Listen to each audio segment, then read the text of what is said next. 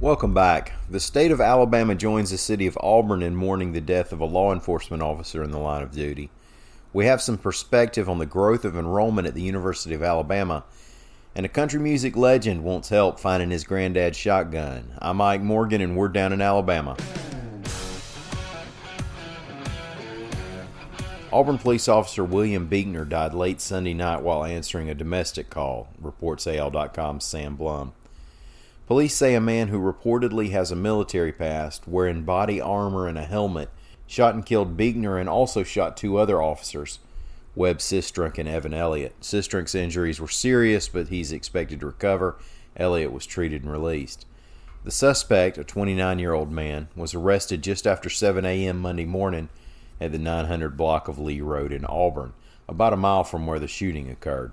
He was charged with capital murder, 3 counts of attempted murder, and 1 count of second-degree domestic abuse. Authorities said Monday they absolutely plan to seek the death penalty. Many of the details of the shooting, the arrest, and the domestic call haven't been released. Buechner was a 13-year veteran of the Auburn Police Department. He leaves behind a wife, a son, and a stepdaughter, according to WSFA-TV. He's the third officer in Alabama to be killed in the line of duty this year. Governor Kay Ivey has ordered flags to be flown at half-staff.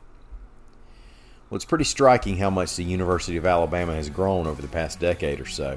Well, here's some perspective on it. Bloomberg reported on an analysis of college enrollment growth nationally from 2007 through 2016, and UA had the second highest full-time enrollment increase among the nation's 50 flagship universities. Now, that's one in each state. Y'all get that. Alabama growth was 55%. The only flagship university growing faster was the University of Arkansas at 63%.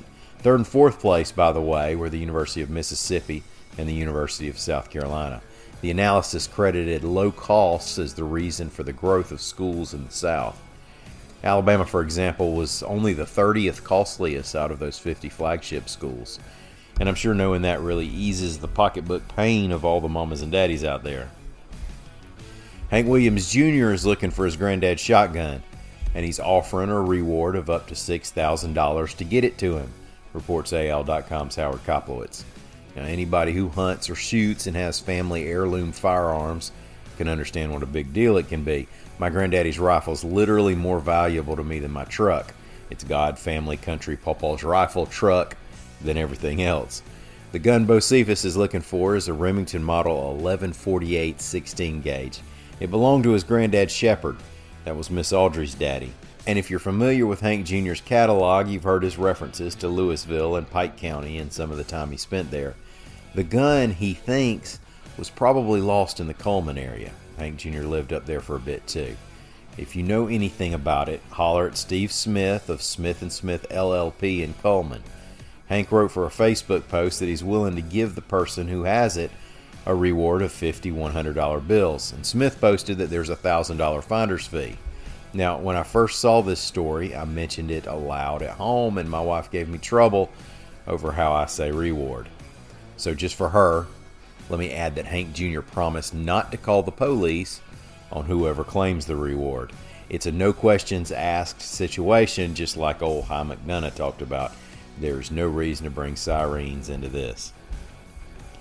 Well, thanks everybody for listening. We'll say a prayer for Officer Buechner's family and everybody who sees off their husbands and wives and mamas and daddies in the uniform every day. We promise we'll be back here again tomorrow. Until then, y'all come see us on the internet at AL.com.